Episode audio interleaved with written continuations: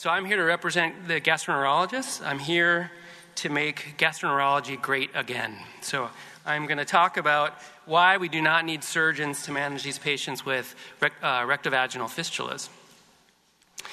So, we're going to talk about the medical side of, sur- of the story and, and talk about do we really need surgeons to optimize outcomes for our patients? So, the answer is yes and no. What we really need surgeons for, honestly, is just seton placement. We want them to go in, clean up the sepsis, and get out of the way. Um, so, what the setons do is uh, essentially keep that fistula from closing prematurely, allowing all the purulence to be drained and preventing uh, abscess formation. When this has been looked at uh, in retrospective studies, those patients that have had seton placement prior to receiving biologic therapy had about half the chance of getting a recurrent fistula. So the seton placement allows for optimization of medical therapy.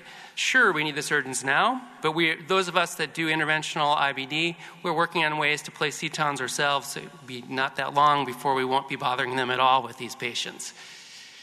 The, to, show, to further drive home the point of why um, placing setons is important to optimize outcomes, we went back and looked at claims data. It's a little bit of a complicated slide, but SBB is setons before biologics, NSBB is no setons before biologics. And what we found was that those that had setons placed before starting anti-TNF therapy were far cost far less. The outcomes were far better than those that went on immediately to biologic therapy. Now, the problem with surgical intervention is it equals incontinence, and and um, we looked at our experience by surveying our patients. Those that um, had surgical intervention, almost two thirds of them had at least one episode of solid stool incontinence a week. Uh, re- another case series looked at um, the rate of incontinence for those with perianal disease, and those that had had perianal surgery had a dramatically elevated odds ratio of having fecal incontinence. So, getting that surgeon involved, particularly if they're aggressive, only leads to bad outcomes, incontinence, which we don't want. So, what, what, why is it important that we really optimize care? Here's a patient on the right that um, has had very severe uh, disease. You can see scars from previous uh, surgical attempts. You can obviously see the purulent drainage. You can imagine that assessment at the time of uh, an EUA would be very difficult because of all the scarring uh, and induration that's present. So, imaging allows us to get a virtual roadmap uh, and then make sure all that purulence is drained. To um, show you kind of representatively what happens when we miss fistulas at the time of EUA, this is a study on the left that looks at uh, when the MRI and the EUA disagree as to, far, as to fistula anatomy. And what they found is about half the time those patients had recurrent fistulas, and 100% of the time the imaging predicted where that fistula was going to reoccur. Now, we have a lot of different options on how to image these patients. We did a study a long time ago now looking at the various methodologies. Uh, both uh, endoscopic ultrasound and MRI are very accurate in, in, in uh, assessing these patients. Those of us that do US are, the, are using this information to um, make sure we identify all the fistulas and hopefully accurately place setons, uh, again, to bypass the need for uh, colorectal surgical intervention.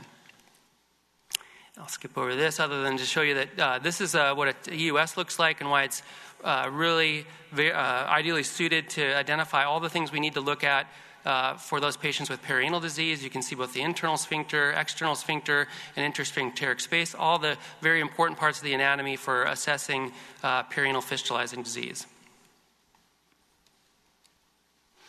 MRI is going to be the one that's probably more frequently used because the um, EUS of the uh, perineal region is not uh, widely done.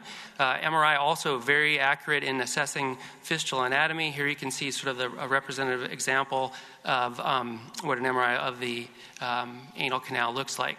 So now that we've had the setons placed and we have control of the perianal sepsis, our medicines can be mo- uh, maximally effective. When uh, looked at, if we combine antibiotic therapy with anti-TNF therapy, we get far greater outcome, far better outcomes. Those patients that were on adalimumab with ciprofloxacin at week 12 had about double the chance of fistula closure as those that were on adalimumab alone. And when we use azathioprine, those studies that have looked at as secondary endpoints, we can improve the, the chance of fistula healing by about four to five times. So generally, we'll use um, a combination therapy with immunomodulators, anti-TNF therapy, and an antibiotic to really optimize outcomes once we get that perianal sepsis uh, fully fully controlled. For our anti-TNFs, the initial data uh, showed that about two-thirds of patients had uh, a greater than 50% reduction in fistula drainage, and all the anti-TNFs approved for Crohn's disease now show uh, long-term fistula maintenance of about 30 to 40% uh, in those patients that are started on this therapy. So, what do we consider when we have a patient with perianal Crohn's disease that's unresponsive to TNF therapy? It can be one of many things. One is an anatomical issue. Where the, was the fistula just missed because of the degree of inflammation and scarring that's there, and so we weren't really optimizing our, our medicine before we started it? Was it surgical? In other words, did we make sure that setons were placed before we began anti TNF therapy? Are we just not waiting long enough to allow resolution of the symptom of the inflammation to occur? And and or have we just underdosed the medication? Are, are we really optimizing the biologic therapy?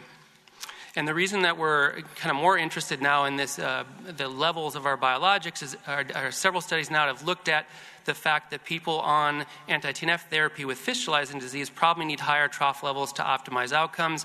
In this study from uh, Maria Abreu's group, we found that they found that um, trough levels much higher than we'll generally use for luminal disease are needed to really optimize outcomes, with trough levels uh, really up to above 20 showing the, the most benefit.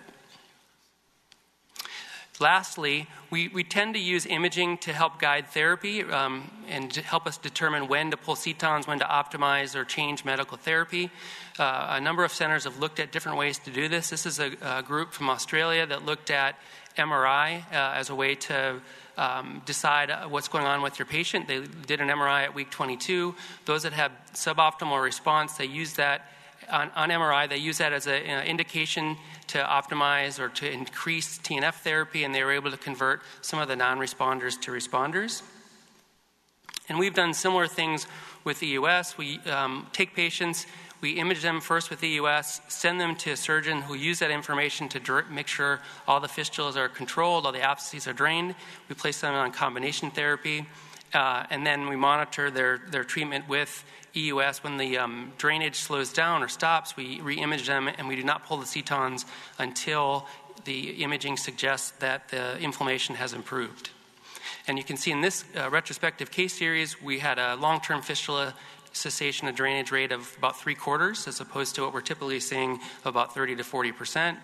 We've subsequently done two prospective trials, an initial pilot study, and then a, a larger prospective trial where um, those in the blue circles are the ones that were randomized to EUS controlled, uh, and you can see much better outcomes for those patients that use EUS guidance to determine um, when to pull setons, when to optimize medical therapy, um, uh, as opposed to just standard of care where we send in the surgeon and they decide when the seton gets removed. Using EUS guidance will help um, dramatically improve long term fistula cessation of drainage rates. So, in conclusion, uh, or in other words, how to avoid the colorectal surgeon, you want to use imaging to evaluate and map out the perianal process so the surgeon can get control of any purulence and fistulas present. And then we want to send the patient to a surgeon who will use imaging to help guide that seton placement or it, once we learn how to do it more effectively, we can place them ourselves, and then turn that patient over to you and avoid uh, any aggressive surgical intervention because that uh, leads to incontinence. Uh, I've heard once during my training uh, uh, a saying which I think makes a lot of sense hands off the rectum. In, aggressive intervention in the rectum leads to bad outcomes. Use imaging to help monitor healing, to help improve outcomes, and use drug level monitoring to help optimize your medical therapy. So, thank you, um, and I'll turn it over to my surgical colleague.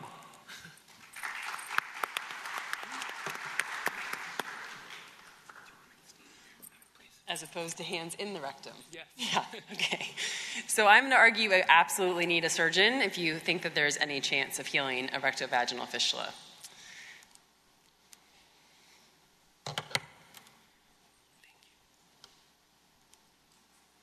This is not working.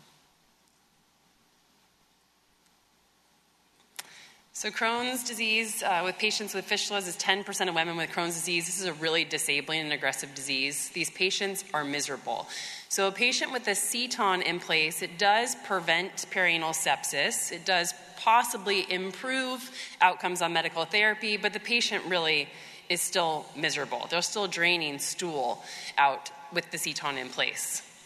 And what about ongoing medical management? So, we just saw that antibiotic therapy may improve the healing rates, but when you look at this, is the same slide that was shown. This is looking at fistula response at 12 weeks, not fistula closure. And this is looking at antibiotics in addition to an anti TNF therapy. And when you actually look at the ECCO guidelines, this says, because you can see at the bottom here, antibiotics are effective for improving symptoms in the disease, but rarely induce complete healing. An exacerbation is the rule when these drugs are withdrawn. And when you look at a population based study, similar finding. All fistulas recurred after antibiotic withdrawal. So I'd argue that antibiotics are largely ineffective. Well, what about the anti TNFs? These are the most well studied medical therapy in perianal fistulas, but they do come with side effects. And in addition, when you look at the trials and look at the response, the responders actually decrease over time. So I would say this is probably not a durable therapy, and the reality is that most patients are going to require a surgical intervention. Medical therapy, I would argue, is not going to be sufficient to close your fistula. How would you expect with this mechanical problem? This is an opening, it's a hole, it's a fistula tract. How is it that antibiotics, immunomodulators, and anti TNF therapy, how are you expecting that therapy to actually just close this opening? Because you have a hole here. This is the opening that you need to close. And fibrin glue and plugs are not going to do the trick. This is not going to be effective for closing that hole. You need something that is definitely more durable so the stool stops going through that area and the patient is satisfied when their fistula closes. So, which operation do you choose? There's a whole list of operations here that we can choose from. We have many surgical options. Which one do we choose? This has to do um, some things that are important to consider. Or does, this panel, does the patient have significant anal canal disease? Do they have associated proctitis with their disease? And then also, is the fistula an anal fistula, anovaginal fistula or a rectovaginal fistula? And so, more to this point, when you look at a rectovaginal fistula versus an anovaginal fistula, they're quite different. So, rectovaginal fistula, you can see that the space between the posterior vaginal wall and the anterior wall of the rectum is very short. There's hardly any space between that. So, the tract is quite short. An anovaginal fistula, on the other hand, is a lot longer because you have the whole space between the internal and external sphincter. So, the way that you approach these fistulas surgically, I would argue, is different. One method that you can use here for a anovaginal fistula when the tract is longer is a lift. Can you start the video, please? So, this is a video of a lift procedure, and we're just going to scroll through this video. But you can see that the probe is in the fistula tract. You can see the internal sphincter complex down by the rectum, external sphincter complex up by the uh, vaginal wall, the opening. And you identify the tract. And then, can you just kind of skip through on the video? Maybe I can do it from up here. And so you can see the tract is identified, and then either end of the tract on the vaginal side and on the rectal side is suture ligated, and then the tract in between that is cut. So either opening from the vaginal side and from the anal side is sealed shut with suture and then cut in between. So you can see there's the tract, that's the fistula tract there, with the right angle underneath that, suture ligating on the vaginal side, again on the anal side, and then after those sutures are placed, the internal opening is a cut, and then you put the probe back through to see to make sure you've closed your fistula. Well, what about a rectovaginal fistula? Again, the rectovaginal fistula, the tract is very, very short. So when you think about a rectovaginal fistula, how are you going to close the internal opening? You can think of that as almost like a shade over a window. You need to pull tissue down and over the top of the internal opening or the high pressure zone. So a few options or ways to do this is an endorectal advancement flap. The problem with this operation, there should be no associated proctitis. You can't lift rectal mucosa and submucosa up and off if there's proctitis. So, if there's no proctitis and no anal canal disease, this is a very effective operation where you can flap a portion of the rectal tissue over the internal opening. Does not worsen incontinence, there's no stoma necessary, and there's no perianal wound to worry about healing. A vaginal advancement flap can be used in the setting of if there is anal canal disease or is proctitis associated with the fistula. You can actually close the tract from the vaginal side. So you end up closing both the rectal side, and then you put the levator ani as an interposition tissue. So the levator is in between the rectal space and the vaginal wall, and then suture ligate the vaginal wall as well. And healing rates are about 70% with this, so quite good. A Martius flap, usually our urogynecologists help with this operation. You harvest the adipose tissue in the labia majora, and basically you're creating a space in the perineal body, again, between the rectal side and the vaginal side here to close off this space with the flap. So a tissue flap. 60 to 70% healing, so pretty good healing. Similarly, a gracilis flap, however, this has additional morbidity associated. As you can see, this is quite extensive operation. Uh, our plastic surgeons and urogynecologists usually help again with this operation, so it's a multi team approach to harvest the gracilis and again create a space between the vaginal side, the rectal side, and this tissue fits within that space. Again, 60 to 70% healing. However, this operation is often done with a temporary stoma. The challenges are reality of conventional treatment. I'd argue medical therapy complete response maybe about 20%, maybe 30%. So I definitely think that you need the surgeon. However, with surgery, really, I think the complete response is about 60%, and it often has to do with patient factors like the associated proctitis or anal canal disease. And the unfortunate reality is that 20% of these patients are still undergoing proctectomy for a benign disease. We're surgeons and we like to operate, we like to do big operations. However, we have entered an era of regenerative therapy where we can use a less invasive approach. So, a couple slides here on stem cell therapy for rectovaginal fistulas. Where does this fit in? Well, the very first patient actually treated with stem cells for fistulizing Crohn's disease was a patient with a rectovaginal fistula. She was given an injection of cells, and this patient had been refractory to conventional therapy. She'd had multiple flaps, she'd had perianal sepsis, she got one dose of stem cells, and within two months, she was healed. So, this was actually the study that spurred the multiple studies that we've since seen, and already that randomized control trial, a phase three trial, the Admire 1, and soon we'll see Admire 2. But now over 300 patients have been treated with stem cell therapy without adverse effects and actually pretty good healing rates. It's a minimally invasive outpatient surgery. You curette out the tract of the fistula. You ligate off the internal opening, you inject the cells, but again, you're ligating the internal opening. So it's important that you're closing the internal opening, you're closing that high pressure zone. And it's outpatient surgery, so no incision, no risk of incontinence. And the healing rates with this in the perianal disease literature has actually been up to 85%. So, very good healing, I'd argue much better than medical therapy alone. In our own trial, we put on autologous mesenchymal stem cells onto a plug. The plug has been placed into the rectovaginal fistula. This has been trimmed. We've had about 80% healing with this trial so far. This is a phase one trial. So, again, much better than medical therapy alone, minimally invasive, really no risk of incontinence when you're delivering cells with a small needle versus a fistulotomy or a big flap. So, very exciting. So, why would you use biologics in medical therapy or perform these big flaps or end up doing a stoma when you can do a simple injection? I think this is a really exciting phase that we're entering uh, and more to come on this. So, in conclusion, setons do prevent sepsis, but they do not heal the fistula tract. Medical management, I'd argue, is rarely durable. Close the hole. You need a surgeon. You need the surgeon to close the high pressure zone on the rectal or the anal side. You need to plug the hole. I'd argue not with glue, not with plugs alone, but with surgical therapy, I do think that's necessary. You can consider a lift for an anovaginal fistula because you've got a longer distance, so you can close that opening from the inside of the tract. For rectovaginal fistulas, where the tracts are much shorter, you need to consider putting a tissue flap over that space. And then lastly, to consider stem cells as a therapeutic option, which you need the surgeon to deliver the cells. Thank you.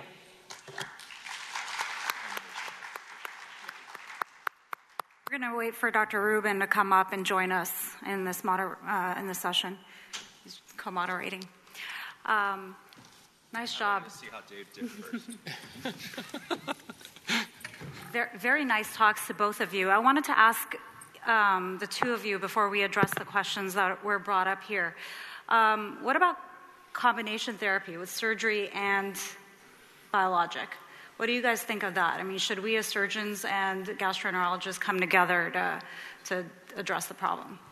We should always come together. yeah. So um, obviously, what I my presentation was mainly tongue in cheek a little bit. I, I, I, do strongly believe that best outcomes are when we work closely together and, and help each other out as far as treating the, this uh, bad complication of Crohn's. I have a follow up question to that then, uh, Amy. What do you think is the ideal timing to uh, either stop, pause, or start biological therapy when you perform these procedures?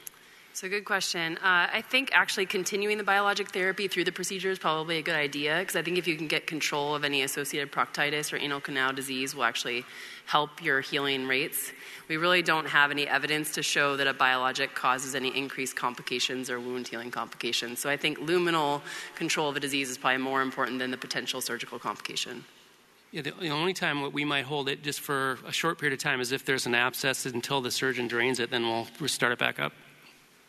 And on the other hand, if you don't, if you're not on a biologic and you have complex fistulizing perianal disease, what you don't want to be in a position of then trying um, some aggressive surgical maneuver on, without the cover of biologic and then regretting that, that you're not having healing and oh, would have been better to have the biologic on board before attempting a more complicated surgical approach. I mean, I think these are really important points, and I'm not sure that our all of our surgical colleagues um, have the same opinion or are maybe communicating with us that way. So I think this is important. What do you guys think about how we're defining closure of the fistula? Clinically, by MRI, are the definitions that we're using on MRI sufficient for defining closure? Like the Admire trial with uh, stem cell therapy defined you know, healing as an abscess less than two centimeters. Is that is that fistula really healed? Or by EUS? Yeah. So I think the problem is that there really is no um, well-defined imaging endpoint. The MRI stuff, you know, suggests improvement when there's less T2 signaling, but we don't really know what that actually means long term. Um, and I think the reason why they use the endpoint of the absence of an abscess is really because they're just wanted to make sure there wasn't a complication more with the therapy rather than that's one of the things we look for as documenting closure, if that makes sense. So it's still, unfortunately, a very crude endpoint of cessation of drainage, which we know based on imaging is not really doesn't really mean the fistula is, is inactive because when we look with either EUS or MRI, it's it's still quite active a lot of the time. The other challenge with MRI is if the tract is healed, but it, has a scar that's left in place, sometimes that will show up still as a tract on MR. So you're not always going to have complete resolution of a tract altogether, even if it is healed. Amy, can you uh, help us understand when is it okay to remove a seton, and is it is it all right for the GI to do that in the office? And what tests would you recommend to confirm healing otherwise before we consider that? So, good question. There's not a lot of studies looking at when to remove a seton. There has been one study that looked at infliximab with seton and showed that the therapy was better with the seton in place. Healing rates were better, and they suggested in that study to remove it either after induction or after five doses. But I think that the reality is that most patients live with a seton in place because they may have extensive anal canal disease or proctitis that make a repair challenging or difficult, and the seton allows for them to prevent any perianal sepsis. So but I think leaving it in place up until a definitive operation is is worth considering. Yeah, and I think Amy kind of touched on this during your talk that there's a difference. Every, we should all be aware of differences between perianal fistulous disease and ano or rectovaginal fistula disease because certainly in long-term indwelling seton uh, or and or attempting to remove it after the tract is either well epithelialized or the inflammation is gone is very different situation for the perianal fistulas than from a rectovaginal fistula because the drainage is typically much more disabling and distressing to the patient, as Amy mentioned.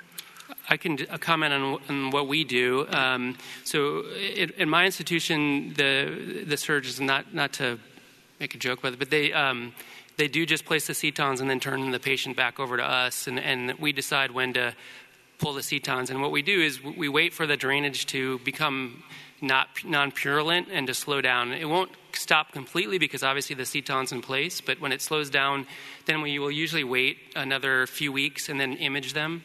At that point, if the imaging suggests that the internal part of the fistula tract is not inflamed or very minimally inflamed, then we feel comfortable removing the seton. If it's still inflamed, even if they're not having drainage, we, not, uh, our experience has been that that patient's going to get a recurrent fistula tract. So we'll usually try to optimize therapy again at that point and then wait a while and then reimage again. So most of the time, our patients will have setons in for about four to six months uh, before we feel it's comfortable to, to remove the seton. That's similar to what we're doing. Um, six months, uh, imaging, endoscopy, something to confirm as much as possible, followed by removal in, in the right patients. So one of the questions that we're getting is if the um, if the patient's on a biologic, on an anti-TNF, and uh, the fistula appears to have closed, do we still have to send the patient over to a surgeon to close the internal opening? Mm. No. Yeah, I wouldn't think so. I think that if a patient is asymptomatic and they are not complaining of their fistula, don't touch it. So, my opinion is if it feels as though they're closed and they're asymptomatic from that, the patient does not need to see a surgeon. For those of you that use antibiotics to, um, to treat these fistulas, how long do you keep them on antibiotics? Well, I can answer first from an evidence point of view, and then we can ask our um, panelists to discuss too. There are two randomized trials that actually looked at antibiotics during the initiation of anti TNF therapy when in the presence of perianal disease or at least fistulas.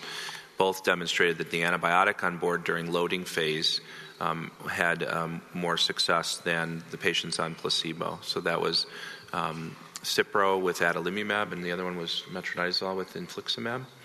So my practice is anyone who has a fistula that we're starting an anti-TNF, I leave them on an antibiotic during the entire loading phase, and then if they're doing well, I'll stop the antibiotic.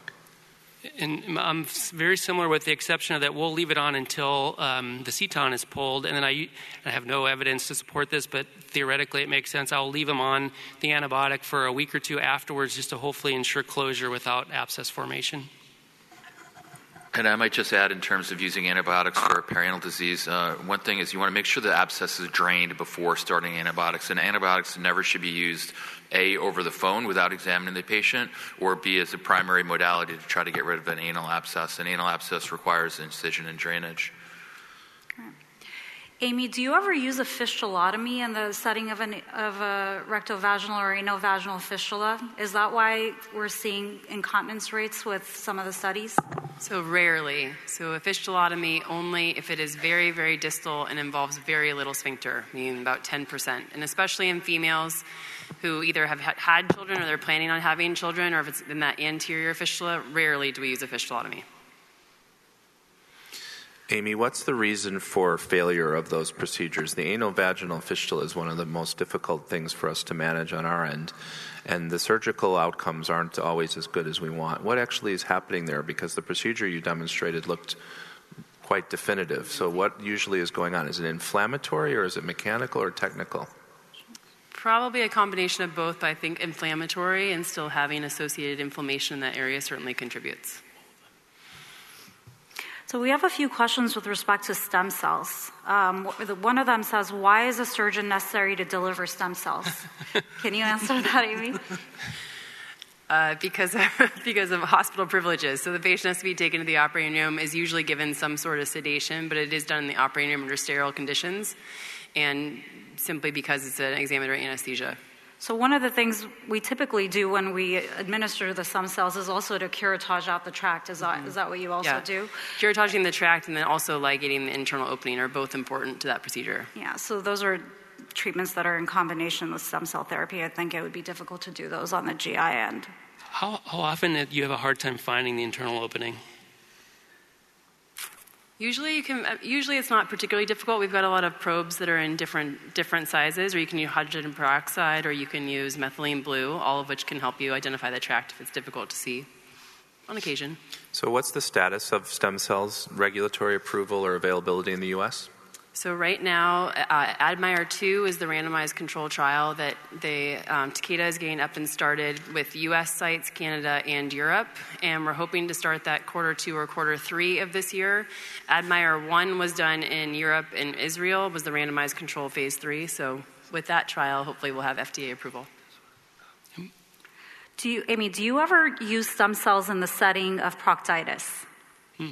So, to date, most of the trials, which have been largely phase one and phase two, except for that one Admire trial which has been done, all have said that a contraindication in the setting of the trial has been proctitis. So, the patients that have been enrolled have not had proctitis due to the inclusion exclusion criteria. The same with the Admire 1, same with Admire 2. That being said, once I think stem cells are being more commonly used and is a therapy that we can get in our clinic and administer. I think that patients with proctitis actually may benefit from stem cell therapy because stem cell therapy does seem to work via their immunosuppressive properties and reducing the level of inflammation. So I think that in real time practice, I do not believe that proctitis would be a contraindication. Another question we have from the audience is. Um, whether an asymptomatic fistula without an abscess needs any treatment. Yeah. Um, so it, it, sort of depends if it's asymptomatic. Um, probably not, other than the uh, sense that it has connotes some a little poorer prognosis for their luminal disease. So even if someone has uh, perianal fistula, it's asymptomatic. I, I, might still consider starting them on biologic therapy, hopefully to uh, change what their future course of disease might be. Okay. Well, what's the role of long term seton drainage in these patients? What do you guys think about indefinitely leaving setons in? I think it is safe to prevent prevent sepsis. I think that patients would like the setons removed, but it's certainly safe to have a seton in for a long period of time. The challenge with a perianal fistula, if you leave a seton in for a long time, the tract epithelializes, so that hole is pretty much always there. So if you do try and go do a repair at a later time to close the internal opening, you have to really curette out all that tissue and remove all that epithelialization to get the tract back where it can actually close back in. But once it's epithelialized, it's hard for the tract to close in. There, there are some patients that you, you, know you're just never going to be able to close their tracts. For instance, if they have anal stenosis, they're always going to have a draining fistula. So it's just a way to improve their quality of life and reduce symptoms. Yeah, I think long-term draining setons are definitely an option for select patients, especially when their continence is at risk. Uh, the caveat is that um, you can't forget about these patients, right? So, in a proportion of the patients, seton may break, and as Amy uh, discussed, if it's already epithelialized, that patient may be okay without the draining seton because it's already fib- uh, epithelialized. And there was a question about epithelialization for medication, and the epithelialization comes from time with the seton. Um, but the other caveat with long-term fistula disease is that there's numerous case reports of uh, neoplasia developing in a chronic fistula that's been neglected, and we're talking 30, 40 years. So watch out for those patients.